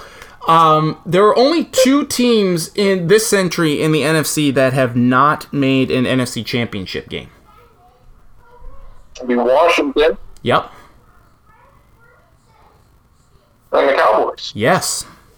Know, what a disaster. Well, that's remarkable. In fact, I think yeah, no, no. I was going to say it's uh, in all the NFL, but Houston has never made it to. I, I would love to take Houston far next year, but they have yet to win a divisional playoff game. They need to do that first before I can, you know, say, "Oh, Houston, uh, look at this team win the Super Bowl." Uh, show me something, Houston. Show me something. Mean, quarterback really good. Yeah. So, Yep. uh, Very good. But I, before I can say, oh, you're going to the AFC Championship game or to the Super Bowl, you got to get through the divisional playoff first. That's and if you can just dominate a division like that division is not all that good. I mean, you got the the Colts are just this average team. The, You know, Jacksonville is just blah. You know, the the Titans are just blah. Like you would think, like the Titans have kind of dominated that division, but yeah, just all those teams are good enough. They just beat each other all all the time. mm-hmm. Like, oh, Colts lost to Jacksonville again as a seven point favorite. So it's I don't know, man. Can can Houston just can you just dominate a division and win it five six years in a row? Would be nice. Would be nice. Let's turn our attention to college hoops. Uh, historic weekend last weekend, and I did not, or we did not give the proper uh, context or historical significance of it last week, because quite frankly, I, I think I had forgotten What about it. But there were four top 10 matchups over the weekend. Uh, Houston at Kansas. We had Duke at North Carolina. Purdue at Wisconsin. And what's the other one that I'm that I'm uh, forgetting now? Wow, so historic. I I, I automatically. Oh, Tennessee. Illinois, did Illinois play somebody? T- Tennessee and Kentucky, I believe. okay. Um, so four four big matchups there. Uh, UNC dominated Duke, and I I praised UNC and New Mexico last week on the podcast. And what do they do? UNC loses on the road at Georgia Tech, and New Mexico loses at home to Boise State. So, uh, what? North Carolina didn't move a fucking inch. It stayed at three. Well, they should because you win a top ten game. Uh, but that's I mean I don't know what the point spread was. I would imagine they were favored by a couple points. uh, Like hey, you beat Duke, you beat Duke 93-84. It's like all right, I that sounds about right to me. You lose at Georgia Tech. yeah, that's a bad loss. By, Fuck Christ, that's worth two. Like I would look at that and say, yeah, I, I got to move you down a couple. That's that's you know I'm I'm pretty lenient. I think on losses. If you lose to a good team, I'm okay with that. But if you're losing to a bad team, that's that's no. Duke also lost to Georgia Tech at Georgia Tech. Uh, the point spread was four and a half for the UNC Duke game. I Houston got that Houston loses 78 to 65 that game wasn't nearly as close. Kansas dominated that game. It was rather shocking to see Houston look that bad against Kansas. And they dropped one spot. They just get absolutely railroaded. Yep. It doesn't. I can't, I can't take Houston seriously. Yeah. It, I think they, they made Final Four. I don't think they're a serious contender to win it all. They don't score enough. And I heard, I heard one person say, if Kansas plays like this, they're the best team in the country. And then they lose to Kansas State yesterday. yeah. Yep. Well, It's I, like, well, maybe that says more about Houston's inability to. Has Houston beaten anybody this year? mm, Take a look. They've lost at Iowa State. They lost at TCU. They lose to Kansas. They beat Texas Tech. woo. That's about as good as they they, they beat uh, a 25th ranked Texas Tech. The team I'm most flummoxed by is Tennessee. Because they put up 103 points against Kentucky. This on the heels of them losing at home to South Carolina. South Carolina team that that appears to be very good. Yeah, like they're gonna slow you down. They're gonna uh, they're gonna play very good defense. Like this is a South Carolina team that we're gonna have to pay attention to here the rest of the way, and that could could uh, make some noise come March uh, and the NCAA tournament. But then Tennessee goes around, scores 103 points against Kentucky. Now, Kentucky's defense hasn't been very good. I think over the last three games, they've averaged giving up 97 points, so that's not great. But Tennessee is not a team that I think of, oh, high scoring offense, look at what they're doing. I, I don't know what to make of this Tennessee team. Because if you play like that with the way they they play defense or you know their physicality, I could see Tennessee making a deep run. But last year we didn't have any. We, we didn't like them because they had trouble scoring and they were just too inconsistent. So I'm out of all of these results, like I still believe in North Carolina this year. RJ Davis is playing really good. They've gotten a lot of key um, uh, key contributions across the board. So I'm not like North Carolina. Yeah, it is a bad loss to Georgia Tech, but I'm still fine with them. Um, Kansas, I when they're clicking Hunter Dickinson. Oh, oh, hello there, sir. Did, where, where did I lose you? Tennessee, they do score about 80 games. Yeah, I, so I I'm still flummoxed by Tennessee. I, I just said I believe in UNC. I I believe in Kansas. Even Purdue beating Wisconsin. Like I'm not a huge believer in Wisconsin, though they they showed me a little something. An interesting note on Purdue. They could be following the same script that Virginia did when they lost to UMBC and then won it all the following year. Watch out for Purdue. That's a sneaky little uh, nugget. Atkins. God damn it. God damn it. Just saying, it, it, you, know, you have to consider it here. And Purdue's got more talent around Zach Edey, though. We'll see. But uh, to me, I, I still just go back to Tennessee, and I don't know what to make of this volunteer squad because 103 points, regardless if Kentucky isn't a great defensive team, we just don't see Tennessee score 103 points after failing to score barely above 50 against a, a pretty good South Carolina team. But that was in Knoxville. I think, I mean, that's just, you know, Kentucky, you're going to score a lot of points. South Carolina, the, the pace of the game, you're probably not going to score much. And I think that, that says more about the opponent than it does Tennessee. Okay, so we're I mean, I mean Kentucky, the, the, they, they had a, that they lose to Florida was 94-91 in overtime. They yeah, just- not a good week for Kentucky, losing at home it. both those games. They lost to A&M a couple weeks ago, 97-92, even though these are overtime games. Uh, these are, I mean, yeah, Again, I don't take, yeah, the only team I take seriously is Connecticut. Yes. Yep. And it was it like, yeah, it's, you know, early last year they were a team like, I'm like, no, Connecticut, absolutely not. Mm-hmm. And, um, yeah, I mean, I'm, there, I just look at these teams. Purdue, absolutely not. Uh, North Carolina, I'm still stuck on last year's disappointment. Yep. Kansas is always a no. Houston's a no. Tennessee, even even the teams I like, I'm off of Marquette. Um, you know, Arizona's always a no. Duke is not they're not number nine. It's just it's like college football where it's like I don't like any of these teams. Like these are not good teams. So um, I like them. I kind of still like Florida Atlantic, even though they're, they haven't played anybody in a long time it's going to be a very unique year. I, I don't know. You, you- you're you're gonna end up picking Purdue to win some games. You're gonna end up picking Kansas to win some games. Well, I'm picking Purdue to win it, win it all in one of the brackets. God damn. Ju- if they're following the Virginia script, which by the way, Virginia holding Miami to 38 points Monday night. Well, Virginia, they're starting to come back a bit now. What they do? They they beat Miami 60 to 38 Monday night. Peace price. Oh. What uh, what uh, what top four seed does Michigan State have this week? Um, well, the latest bracketology, th- they have it eight. Oh, hi Noah. Uh, Noah, do you have a pick for the Super Bowl? Hmm. Vikings. No, they don't play. The Chiefs are the Oh, we, 49ers. we like your optimism. We like the optimism. yes, Chiefs are 49ers.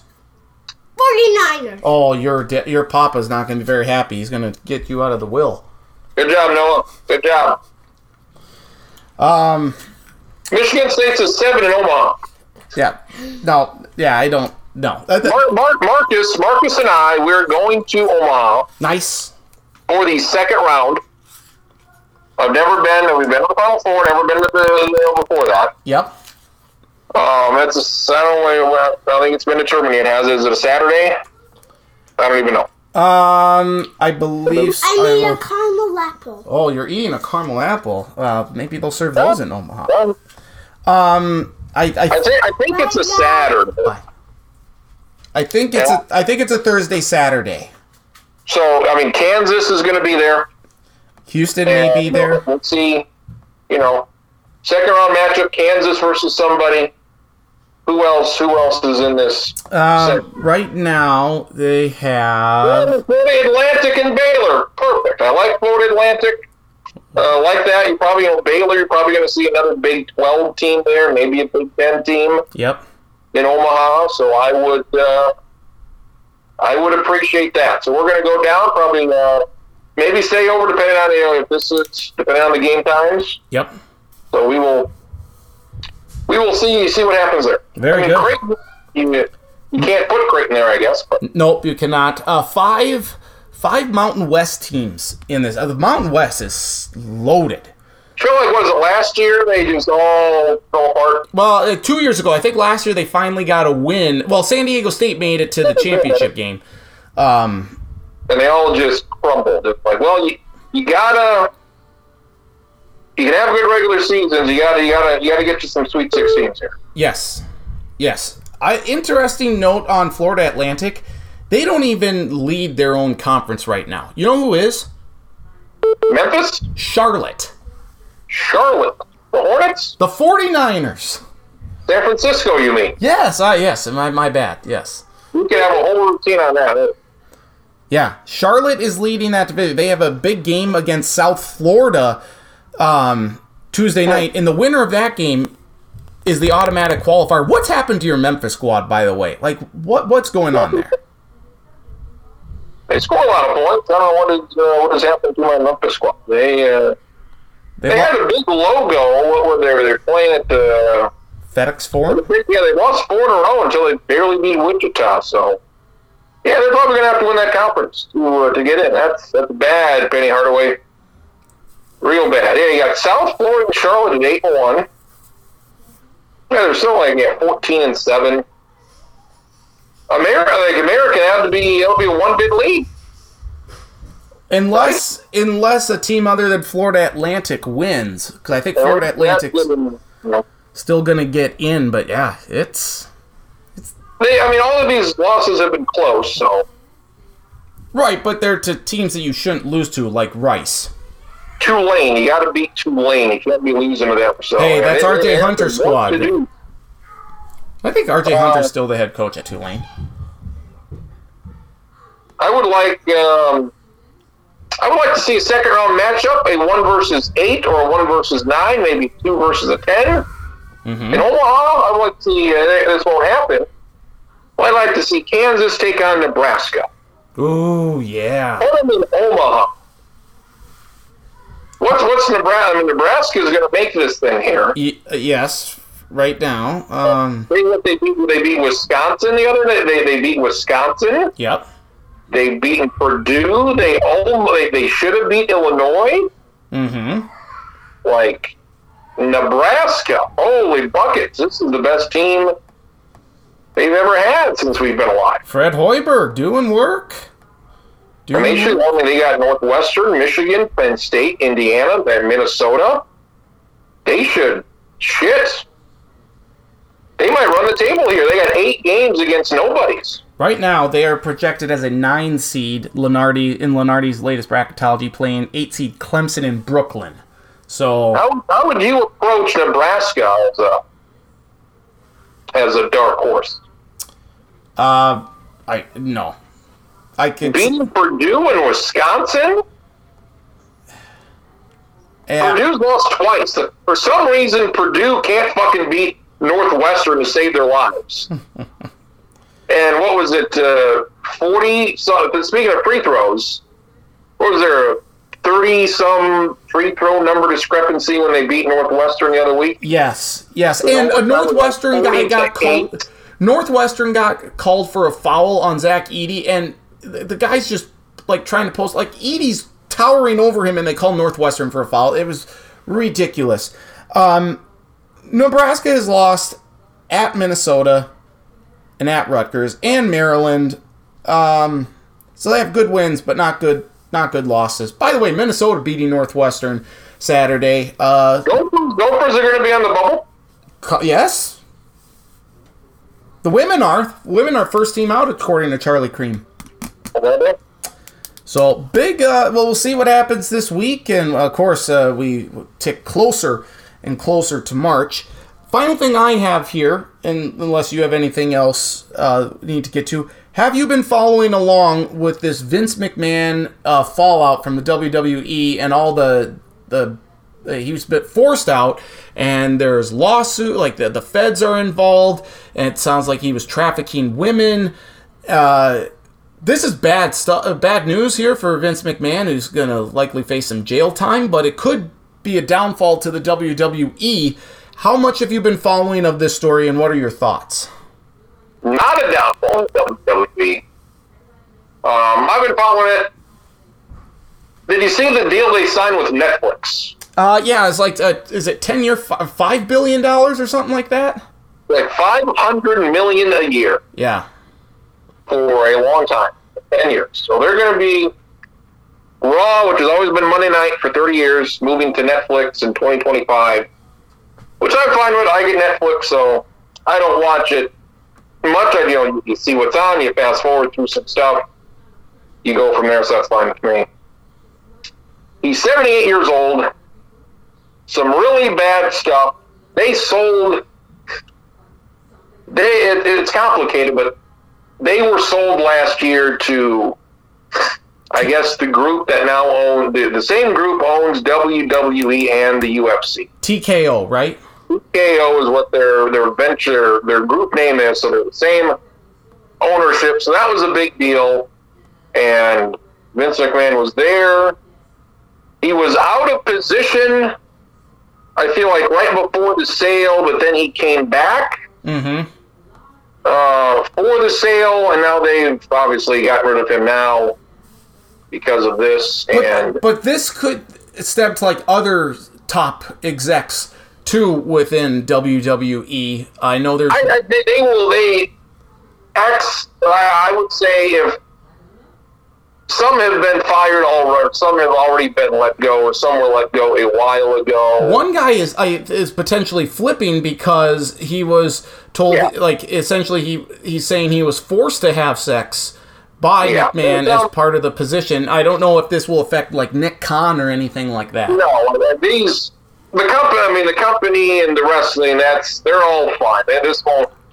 This won't affect them at all. But doesn't it doesn't the trafficking of women like we talk about how it's bad for the NFL? Like doesn't this doesn't this kind of make you upset about the product then and make you like maybe not want to watch it at all? Like again, we've we've talked about this from the NFL standpoint.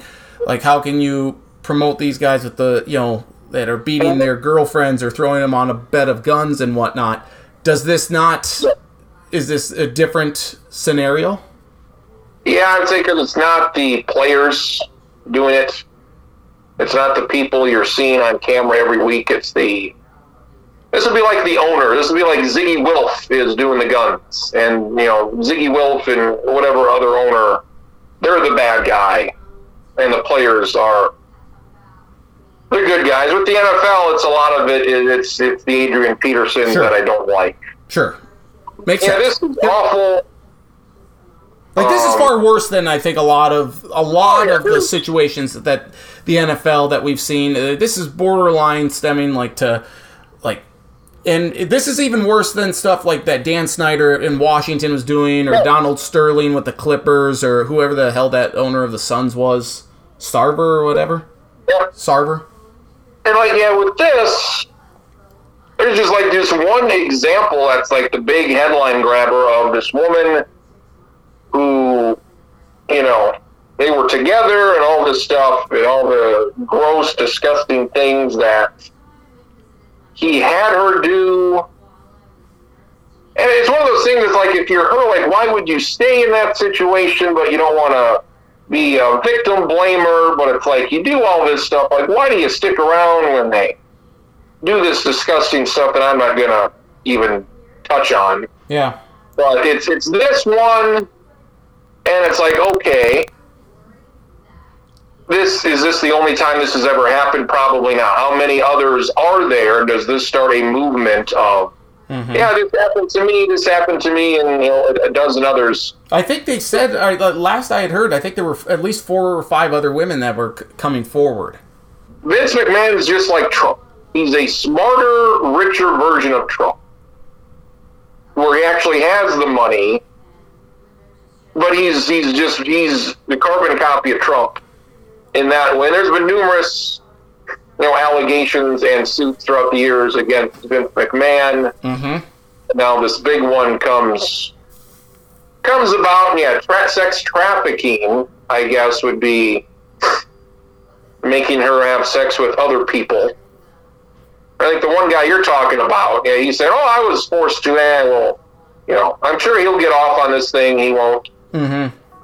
but I'm, I'm sure he was he was a welcoming party to this. Brock Lesnar's name is involved in this with the same woman, so he was like expected to be back, and now he is not going to be back. So it does then extend to some of the players or the athletes then. It did. It did uh, for Brock Lesnar. So Yeah. it's just, yeah, it's not good. Not good, and I think every everybody was, I think, surprised by the vulgarity of it, Mm-hmm. the the large reach of it, and how how many other people were involved in that. So I guess that's why it's a sex trafficking case and not a sexual assault or a rape situation. So it's yeah, this is yeah. yeah, A couple years ago, they found out he paid fifteen million dollars to four women over sixteen years to keep them quiet, and that was about a year and a half ago. Well, that's kind of one of the things that forced him out in the first place. Yep. And then Didn't he cash out thirty percent of like Yep. his sharehold like his shares within a company, and he got that's eight hundred million. Like thirty percent. It's crazy. Yeah, and he, I, I I don't know if he knew these were coming. I mean, you look back at the timeline, it's almost like he knew something was about to spill over because he announced his retirement like late 2022, I think, summer 2022, saying, I'm done. All right. And then he came back and he like he dyed his hair black and grew this weird mustache. Like if you've seen him lately, he doesn't look anything like himself, and he's 78. He's like, has he has he gone nuts with concussions or drugs or like what what is his deal? And yeah, then now he's out of it. You know, he's been removed and he's done. And it seemed pretty obvious when TKO bought this thing mm-hmm. that he's not going to be around very long because there were certain provisions in there, like you said. Uh, yeah, he can he can get rid of his stocks like at any time. It feels like usually like when you when a new company takes over, it's like you know you can't all of a sudden just sell all of your stake in the company. You got to stick around for a while. Yep. but there was an exception made for him. So it's like I say, so a lot of it's you know who knew what when. Like, did they know about this? It, it would seem hard to feel like certain people didn't know about this Well, when you're that close to him. Yeah, didn't they keep this that secret? Yeah, didn't TKO or someone had said that? Oh, that oh, we were learning about this in real time, and based on the on the moves of everyone involved, it seems like no, maybe not. Uh, you probably you probably knew something more than what you were letting on to. Uh, he's going to need every penny of that. He's going to be sued for a lot of money here, and I hope he burns in hell and he can say hello to Art Briles. He, uh, he's got a lot of money. He's, you know, 78. We've seen with Trump how long this takes to drag out. Yes. So we'll see, you know, I mean, this will take years and years and years. Yep, but he can So, still. yeah, everybody wants to distance himself. Yeah. And, like Chris Benoit, you know who he is, right? Um. He's the one that killed his family. He was a wrestler. Oh yes, yes, yep, yep. Uh, You know, an excellent wrestler. Killed his family. You know, his, his brain was just shot to shit. Mm-hmm. and like he's been completely erased from history. And it's like, will this happen to Vince McMahon? Even though it's you could do it. I mean, it would be hard to do since he was the owner and Mm-hmm. everything. Like he he was the company. Yeah, I, I don't think you can just whitewash him from the But I, think that's what the books. is going to kind of end up happening, especially when you know his family doesn't own it anymore. Like he, he sold it. So even though he still has family members involved, It's easy to erase a player or like an athlete, a figure from a from a sports history. It's im- I think it's almost near impossible to eliminate the founder, the owner of that would be it. yeah. I would say they just probably won't ever mention him. Where where if this wouldn't have happened, he would have Mhm. would have mentioned him. Would have used you know videos and his voice, even if after he was dead, he would have used stuff like that. But like O.J. Simpson, they pretty much got rid of O.J. Simpson for football. Right. But, but the owner has for to go this high up, and for you know more other people to be involved. Yeah, it's and like this. It was a lot of good stuff with the Netflix deal, and then this came up, and I'm like, oh, this is this is terrible. So, Interesting, interesting, interesting. We'll we'll keep following the developments as they uh, continue to progress. Anything else we need to get to before we say so long? like with the referees thing, it's like you know you can't criticize them. Players get fined, coaches get fined, even if they're right, and like it's never going to change. It's just like they're immune to anything, even if they're awful. They're just immune to anything. And I said some things on the broadcast, and like I'm, I, and I, I, I did hold back. I'm like, you know, you're not supposed to say anything about this, but this is absolutely awful. Yep. So it's bad. Uh, I see this year. Jose Altuve, five-year deal, 125 million at the Astros extension. Uh, so that's that. Oh, there we go. And apparently, with ESPN, Turner, Mm-hmm. And Fox. and Fox all coming together for some sports streaming venture.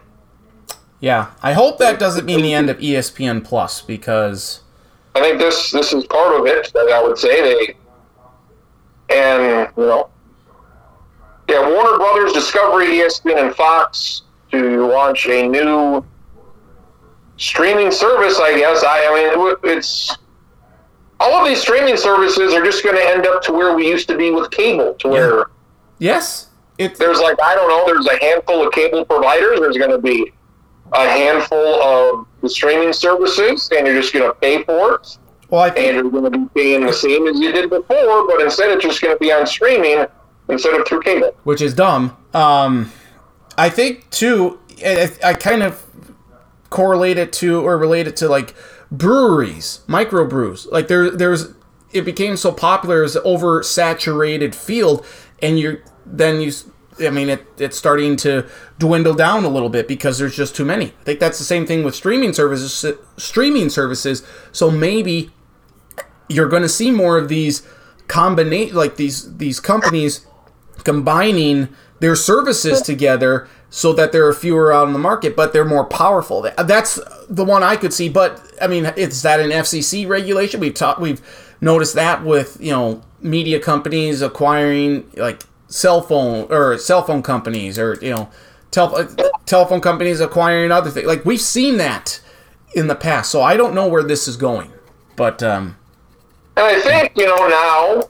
Oh, Peacock's got NBC. I think that's going to stay separate. Yep.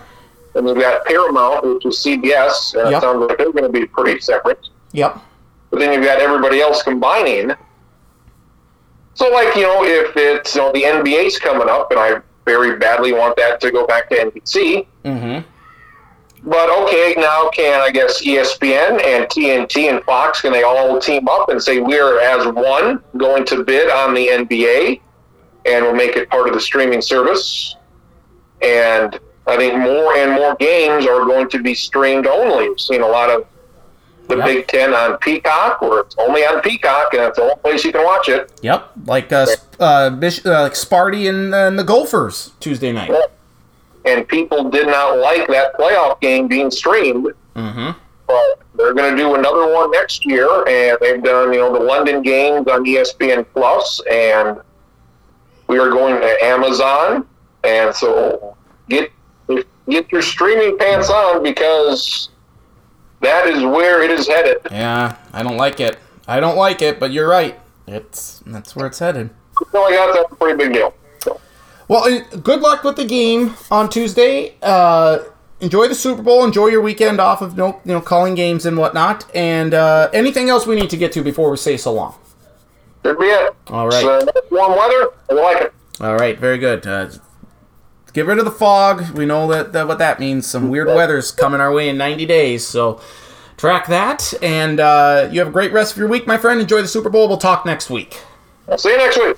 Travis Kriens joined me here, Sports Block po- Podcast. Appreciate his time, and as always, big stuff there. So we both like the Chiefs. He likes them in a blowout. I like them in a close game. It's a flip from last week when I said I would take the 49ers, but just as this has gone on, I 49ers, you need to prove it to me because the defense has been bad in this postseason. The offense has been slow. Chiefs defense been really good. So looking forward to that. Looking forward to the commercials. I don't give a shit about Usher. I don't give. I don't care about the. Um, you know, we'll see what we do. Prop bets or you know, squares. You can do all that stuff. Uh, we'll see about the national anthem, the time, and everything like that. Uh, before we say so long for the week, um, I watched the East West Shrine game last week, uh, mainly because of the Jackrabbit, the five Jackrabbits that were in there: Mason McCormick, Garrett Greenfield, uh, Zach Heins, the Janke twins were in there. Uh, all had very good weeks. Mason McCormick and Garrett Greenfield dominated on that left side of the line. McCormick, especially, I think he was voted like MVP on the offensive line for for his team.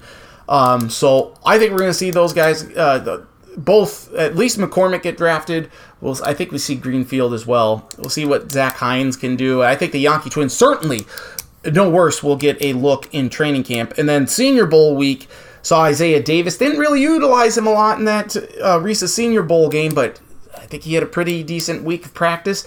Interesting that Michael Penix, the quarterback from Washington, didn't play in the Senior Bowl game but participated in the practices. Like, what does that mean? Bo Nix struggled a bit, so we'll see what happens there with these senior quarterbacks here. Uh, normally, we do have Jeff Lloyd on uh, Jeff Lloyd II from the Lockdown Browns podcast on to recap it all.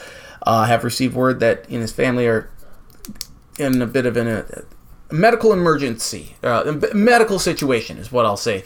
That's all I really feel comfortable sharing, and I don't know how much more uh, Jeff would want me to say to that, but uh, uh, keep him. Uh, so I certainly will keep him in my thoughts and prayers, and we will get him on uh, when the time is right. But uh, likely our coverage regarding the combine, uh, the, the NFL draft, that will change this year. Um, so it won't be quite as thorough or as in depth, but we'll try and and be as informative and have opinions on that as much as possible here. But uh, certainly, uh, we wish Jeff and his family the best and uh, keeping them in our thoughts and prayers. So uh, enjoy the Super Bowl this week. You can find this podcast available on podcast.com or archive.org. Also on iTunes, just search Sports Block. Follow me on Twitter at Andy Stacken, Facebook Nathan Stacken, Travis on Twitter at Travis Kriens. A link to the podcast posted middle to later part of each week. Enjoy the Super Bowl. Hopefully we get a good game. We keep saying it every year. please, commercials be good. You, you keep teasing us now with, oh, look forward to the big game. Come through, follow through this year. Uh, it's come to the point where Travis said, like, they haven't been good for years. Yeah, so why do we think they're going to be good? I don't give a shit about Usher doing the halftime show. Um, enjoy your prop bets, enjoy the squares, enjoy the game, enjoy all the food, enjoy the party. Some, I know there's a petition to get the Super Bowl out there for Saturday. No, keep it on Sunday. It just should be. We should all get Super Bowl Monday off. Hopefully, the kids in Kansas City and the Bay Area will be getting school off on Monday, regardless if they win or lose, or at least two hours late, because you, you got to enjoy it. Come on. And you got to let them wallow in self pity if they don't win. So enjoy the Super Bowl. We're picking Kansas City to win. Uh, go Patrick Mahomes. Go Travis uh, Kelce. Go Taylor Swift.